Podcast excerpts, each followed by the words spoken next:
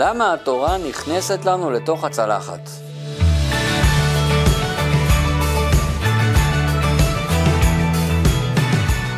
אחד הדברים שהכי הפריעו לי כשהתקרבתי ליהדות היה החשיבות המופרזת שהתורה נותנת לפרטים הקטנים.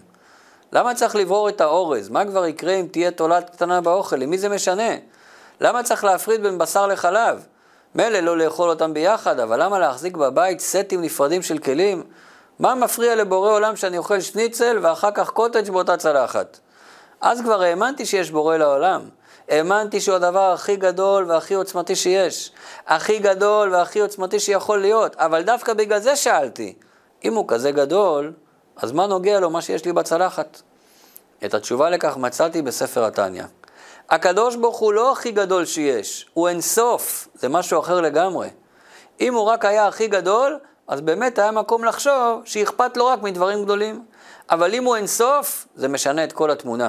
כי ביחס לאין סוף אין הבדל בין קטן לגדול. שניהם לא תופסים מקום לגביו באותה מידה. ניתן לזה דוגמה. אם למשל אדם צריך לצאת למסע רגלי מתל אביב לסין, זה מרחק מאוד גדול, 8,000 קילומטר. צריך לעשות מיליוני צעדים כדי להגיע לשם ברגל.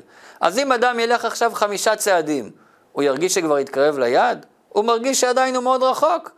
אבל מצד שני, בוא נחשוב בהיגיון, יש לו עכשיו 8,000 קילומטר, פחות כמה צעדים לעשות. הוא יתקדם מעט, אבל יש משמעות לכל צעד. גם אם היה מדובר במסע עד לירח, שנמצא במרחק 380 אלף קילומטר מאיתנו, כמה צעדים עדיין היו מקדמים אותנו למטרה.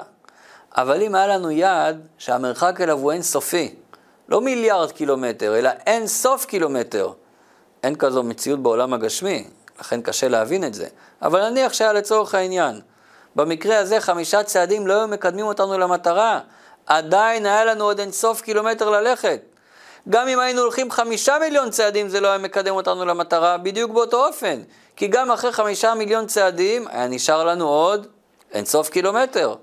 המרחק בינינו לבין הבורא הוא לא מרחק גדול מאוד, הוא מרחק אינסופי. ולכן ביחס אליו, גרגר חול וכדור הארץ זה אותו דבר.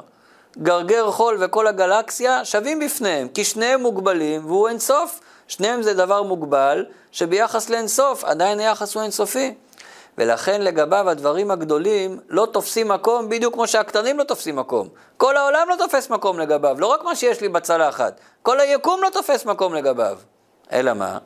שהוא החליט ובחר שיש דברים מסוימים שכן תופסים מקום לגביו. ועכשיו זה לא משנה אם הם גדולים או קטנים, כי המוש... המשמעות שלהם לא נובעת מהגודל שלהם, אלא מכך שהוא החליט שהם חשובים. אדרבה, דווקא בגלל שהוא אינסוף הוא יורד לפרטים הקטנים. כי דווקא כאן מתבטאת העובדה שהוא אינסוף ולא רק משהו מאוד גדול. ההבדל בין שתי התפיסות האלה היה ההבדל בין הגישה היהודית לגישה של הגויים. ודוד, ודוד המלך כבר כתב על כך בספר תהילים. רם על כל גויים השם על השמיים כבודו, אומר דוד המלך, פרק קי"ג בתהילים. האמונה של הגויים אומרת שהשם הוא רם, הוא מאוד גבוה, מאוד נעלה, ולכן רק על השמיים כבודו, אכפת לו רק מדברים גדולים, אבל הוא לא יורד לפרטים, זה לא מעניין אותו. רק הדברים הגדולים תופסים אצלו מקום, ולכן לא צריך את כל המצוות לשיטתם.